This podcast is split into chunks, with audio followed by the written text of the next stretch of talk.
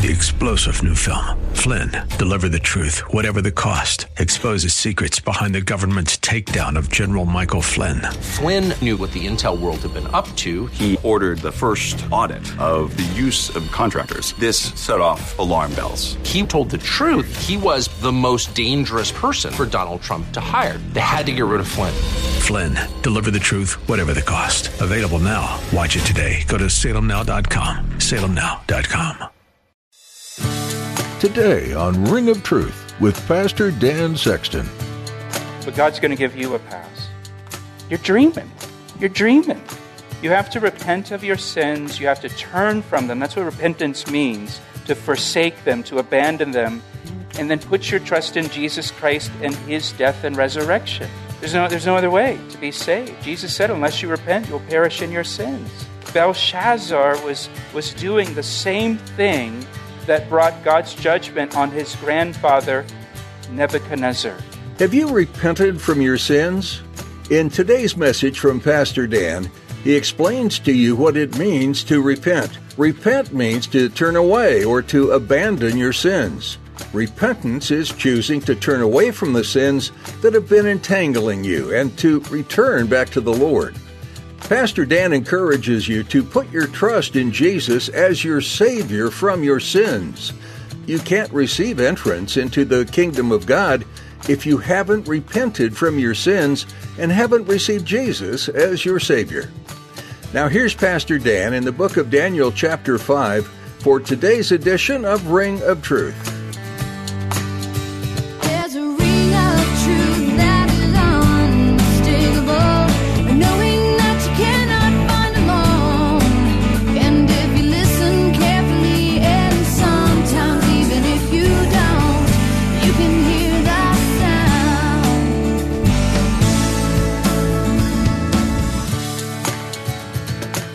The plaster of the wall of the king's palace, and the king saw the part of the hand that wrote. Now, this is where the phrase the handwriting on the wall comes from. It comes from Daniel chapter 5. You know, there's actually many phrases that have become part of our everyday language that come from or taken from the Bible, uh, in particular, the King James Bible. Phrases like a cross to bear, a house divided against itself, a labor of love, the sign of the times, a two edged sword. You reap what you sow. Go the extra mile. These were all introduced into the English language by the Bible. Again, the King James Bible in particular. So, as the people were, were drinking out of the vessels from the temple, a hand suddenly appeared and wrote on the wall of the banquet hall. And, and, notice it says the hand wrote opposite or next to the lampstand. And so it was well lit for, for all to see. You know, maybe they've got the lights down low kind of thing, but there's a few lampstands around. And this hand appears next to one of the lampstands, and this finger begins to write. And, and I like that it says the hand wrote on the plaster uh, of the wall. I, I imagine as the finger wrote, on the plaster, it made some kind of scraping noise, you know, like, like fingernails on a chalkboard kind of thing. And you can, you can picture this in your mind, right? Huge party, banquet halls packed with drunk people, lights are down low, music is loud, bass is thumping, smoke machine, strobe lights, and then, like the hand from the Addams family, suddenly, remember that? Peers at the wall, and this finger, and then all of a sudden, you hear, you know, this scraping sound. music stops. Everybody stops dancing. They're real still as this, as this finger scratches this message into the wall. I'm sure that sobered everybody up real quick, seeing that. Now, this is not the only time in the Bible that we see God writing with his finger.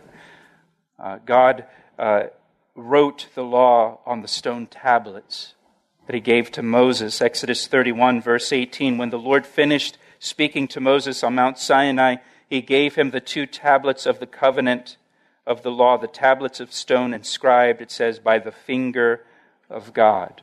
Jesus, of course, John chapter 8, the woman caught in the act of adultery Jesus bends down and he begins to write something in the dirt. We're not told what, but with his finger he begins to write in the dirt. And the accusers that are gathered around, they actually see the finger of God write in the dirt. And we're told that the accusers, one by one, from the oldest to the youngest, they all turn and leave.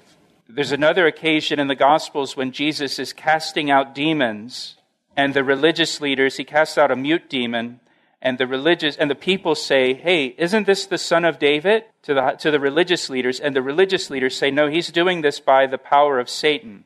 And, and so Jesus gets in this exchange with the religious leaders, and he says, "If it's not, you know," he explains it and defends it, but then he says, "If it's not by the power of Satan, then it's by the finger of God that these demons are are cast out." In this case, the finger of God wrote out the judgment against Belshazzar and the Babylonian Empire. Even today, when we use this phrase, the writing on the wall or the writings on the wall, it's, it's usually used as like a, a negative thing, right? It's bad news is coming. So he sees this writing on the wall. In verse 6, we have the reaction of the king. Look at verse 6. Then the king's countenance changed. and his thoughts troubled him, so that the joints of his hips were loosened, and his knees knocked against each other.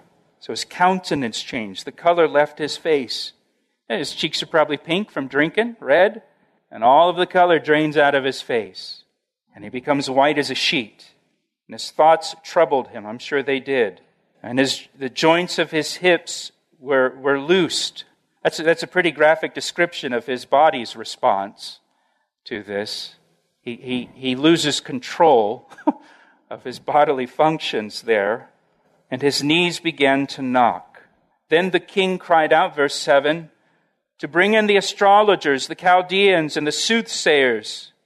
The king spoke, saying to the wise men, of Babylon. Whoever reads this writing and tells me its interpretation shall be clothed with purple and have a chain of gold around his neck, and he shall be the third ruler in the kingdom. And so, what does the king do? He, he calls the brain trust of the nation to see if they can explain the meaning of the message. It's not so much, you know, the, the words are written in Aramaic. They can read the words, but they don't understand the message.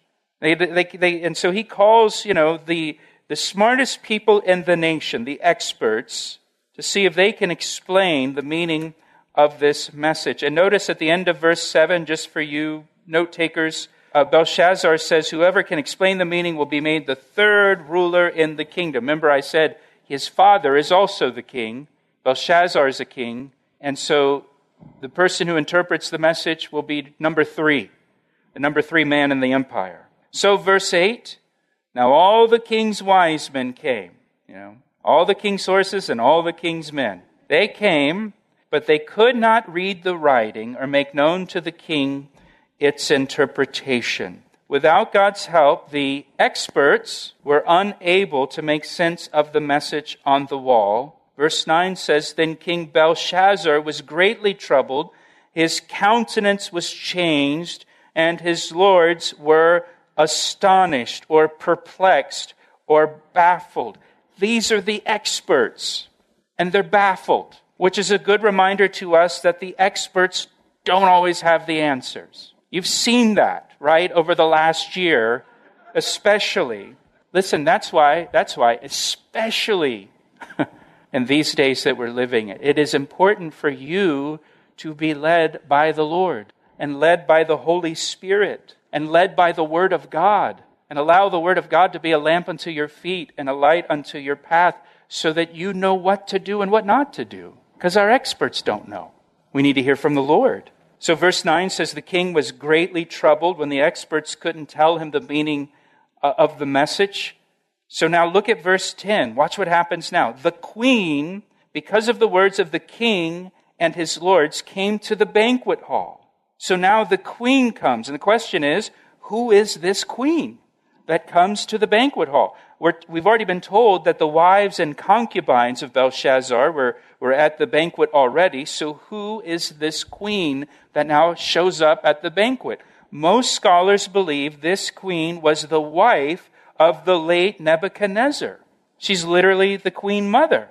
And, and she remembers when Daniel served in her husband's cabinet as an advisor to her husband, the king. She hears about what has happened at the banquet, and she comes to the banquet hall to make a recommendation to her grandson, Belshazzar. You're listening to Ring of Truth with Pastor Dan Sexton of Calvary Chapel, Ellicott City, Maryland. We'll return to the second half of today's message in a moment. But first, here's a word from Pastor Dan. It's my privilege to share the Word of God with you through our radio ministry, Ring of Truth. Thank you for tuning in each day. Hey, I would love to hear from you. Will you take a moment to email me to tell me how these daily studies have ministered to you? I want to hear your story. You can email me through our website at calvaryec.com. That's calvaryec.com. Thanks, Pastor Dan. Now let's join him again for the conclusion of today's edition of Ring of Truth. So she came, verse 10, and the queen spoke, saying, O king, live forever. Do not let your thoughts trouble you, nor let your countenance change.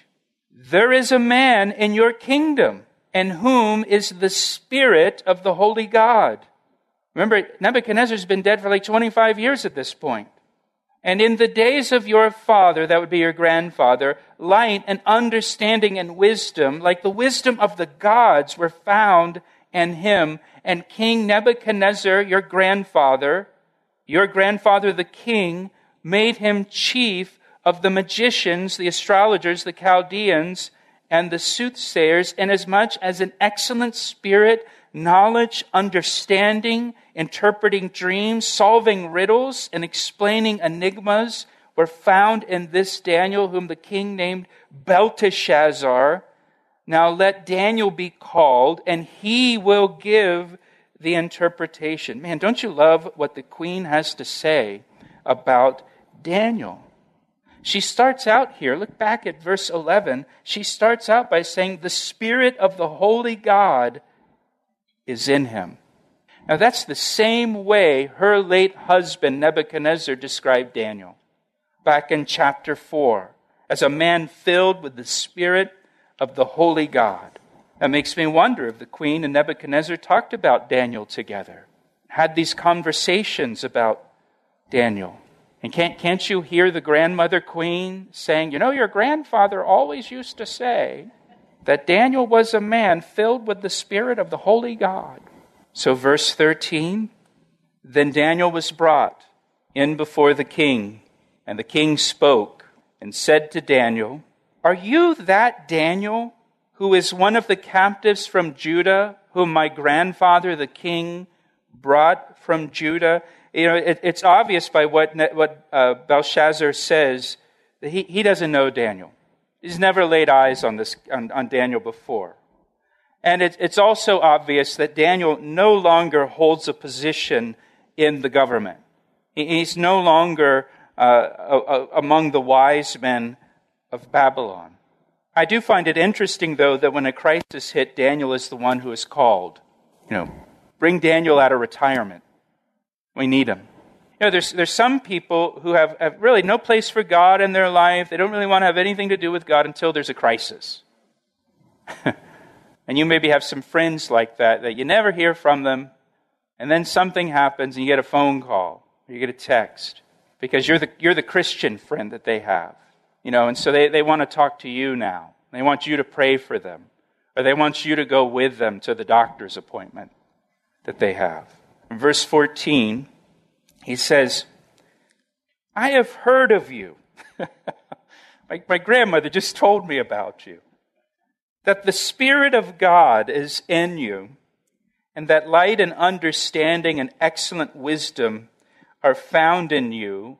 Now, the wise men, the astrologers, have been brought in before me that they should read this writing and make known to me its interpretation, but they could not give the interpretation of the thing. So they're, they're there in that hall, that banquet hall, And think, you know, I think about Daniel here, and as he comes into this banquet hall, and there are the gold and silver vessels from the temple in Jerusalem there. How heartbreaking was it for Daniel as a, as a Jew to see those vessels, you know, on the ground and filled with wine and just so desecrated like that?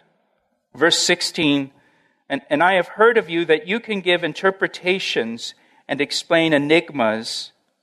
Now, if you can read the writing and make known to me its interpretation, you shall be clothed with purple and have a chain of gold around your neck. The Hebrew word there's bling, and shall be the third ruler in the kingdom.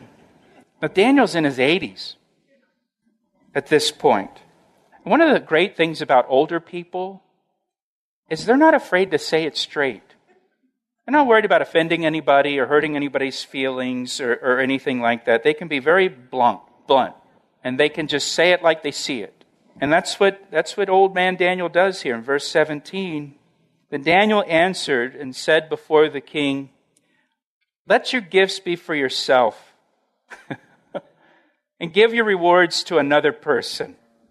I don't want your stuff. Not interested. Yet I will read the writing to the king and make known to him the interpretation. Daniel says, You know, I'm not interested in any gifts or rewards or anything. But then he says, I'll, I'll tell you the interpretation. But first, Daniel is going to give Belshazzar a little free advice by way of a history lesson about his grandfather Nebuchadnezzar. Before I give you the interpretation, let me tell you a little story, whippersnapper, about your grandfather that I knew very well and served with and for. Look what he says in verse 18 O king, the most high God, you know, the one that you've been mocking and blaspheming here with the vessels, the most high God, he gave Nebuchadnezzar your father a kingdom and majesty and glory and honor and because of the majesty that he gave him, all peoples, nations, and languages trembled and feared before him. Whomever he wished, he executed. Whomever, whomever he wished, he kept alive. Whomever he wished, he set up. And whomever he wished, he put down. Daniel makes it very, very clear that Nebuchadnezzar's greatness came from the Most High God. It didn't come from Nebuchadnezzar. His greatness and his power and his authority and those that feared him and respected him they did it because of God and God's hand on Nebuchadnezzar. It didn't have anything to do with Nebuchadnezzar. It was all the Lord. So, verse 20. But when his heart was lifted up and his spirit was hardened in pride, he was deposed from his kingly throne, and they took his glory from him. This is back from chapter 4. Then he was driven from the sons of men. His heart was made like the beast, and his dwelling was with the wild donkeys out in the wilderness. They fed him with grass like oxen, and his body was wet with the dew of heaven, until he knew that the Most High God rules in the kingdom of men and appoints over it whomever he chooses. But you, his son, Belshazzar, you have not humbled your heart, although you knew all this. You know, history is a great teacher, but only if you apply the lessons of history to your life. Belshazzar failed to apply the lessons from his grandfather's life. Belshazzar knew what happened to his grandfather, Nebuchadnezzar. At the end of verse 22, again, Daniel says, You knew all this. You, you knew what happened to your grandfather. Belshazzar knew the story. He, he, knew that his grandfather was brought low and humiliated because of his own pride and his own self exaltation. And it wasn't until his, his grandfather Nebuchadnezzar lifted his eyes to heaven and acknowledged the power and authority of God over his life and over his kingdom that he was restored again as king. Belshazzar was doing the same thing that was the undoing of his grandfather. And, and if God brought down his grandfather for his arrogance and his pride, why would he allow Belshazzar to go unpunished when he's doing the same thing? It's a warning. You know, this, uh, this last Tuesday night, our, our men's Bible study uh, was in the book of Jude. In the book of Jude, it's one chapter, uh, it talks about false teachers who infiltrate the, the church. And, and one of the things that Jude says there is he, he says they, they've crept into the church unnoticed. In other words, he's saying there's, there's false teachers that have crept into the church, and the believers in those churches didn't even realize they're sitting under false teachers. It was unnoticed. And it, it, interesting, this is just a little side thing. One of the things that Jude says is that they were even denying the Lord Jesus Christ. And you, you read that and you think, well, how are they unnoticed? if they're denying the Lord Jesus Christ? Well, they, they weren't standing up in the pulpit and disavowing Jesus Christ. When, when it says that they were denying the Lord Jesus Christ, it means they weren't talking about him. They weren't speaking of the Lord Jesus Christ. They were talking about things that sounded good and sounded godly and sounded spiritual, but they weren't talking about Jesus from the pulpit. You know, just, just this past Sunday, we had, there was a guy that attended church here, and he, after church, he said, My church never talks about Jesus. I never hear the name Jesus. They say Lord, they say Christ, they say God. I never hear the word Jesus at my church. And he said, There's power in that name, you know. So, anyways, Jude goes on to say that these false teachers, God will judge them and then Jude basically says he's going to judge these false teachers just as he judged people throughout the Old Testament. And then Jude gives several examples from the Old Testament of when God judged false teachers and judged people that rebelled against his, his authority. And then Jude calls these false teachers dreamers. He says, These dreamers.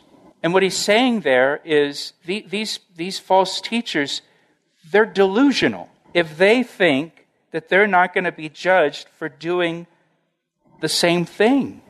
Today we would say, You're dreaming. You're dreaming. And Jude says, They're dreaming if they think they're not going to be judged.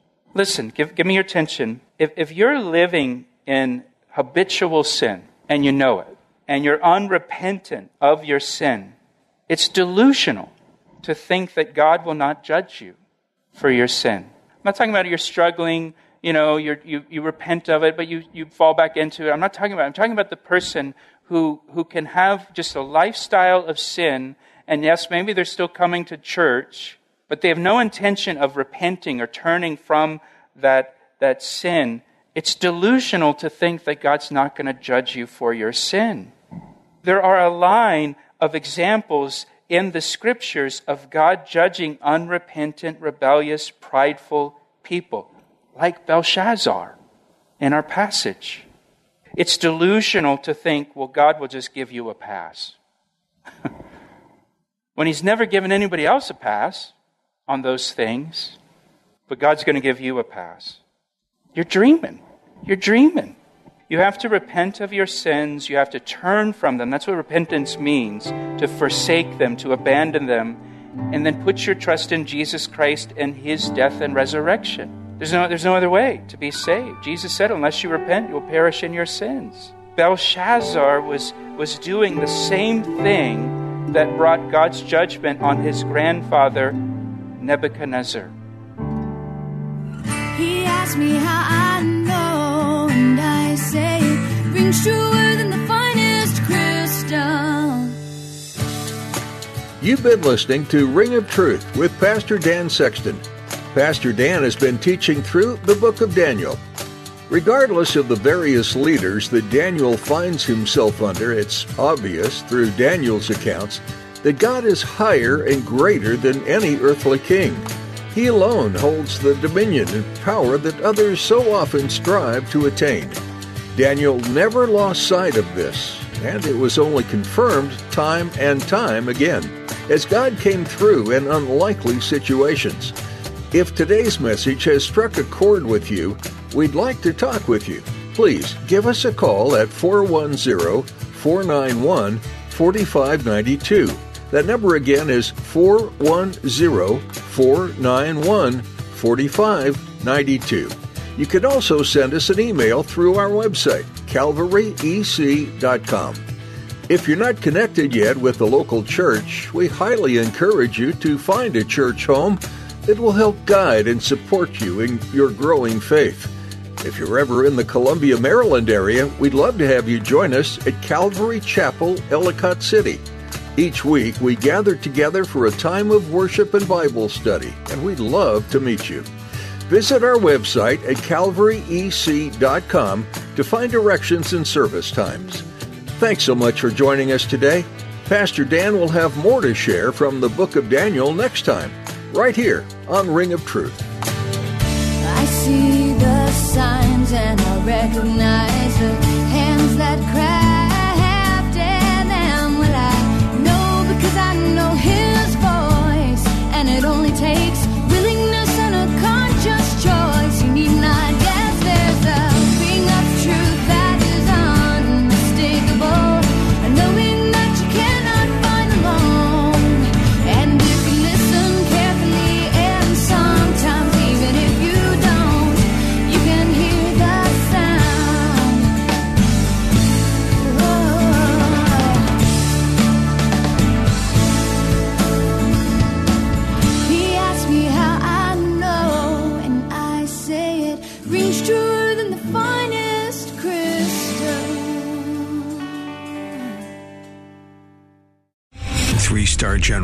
J. Flynn, head of the Pentagon Intelligence Agency, knew all the government's dirty secrets. He was one of the most respected generals in the military. Flynn knew what the intel world had been up to. He understood its funding. He ordered the first audit of the use of contractors. This set off alarm bells.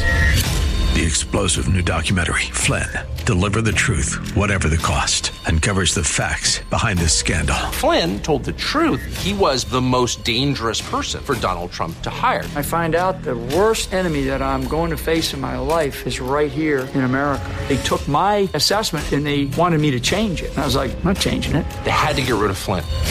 With in depth interviews, archival footage, and never before seen personal records of the man behind the headlines. I just felt like I was drowning. Flynn, Deliver the Truth, Whatever the Cost. Available now. Watch it today. Go to salemnow.com. Salemnow.com.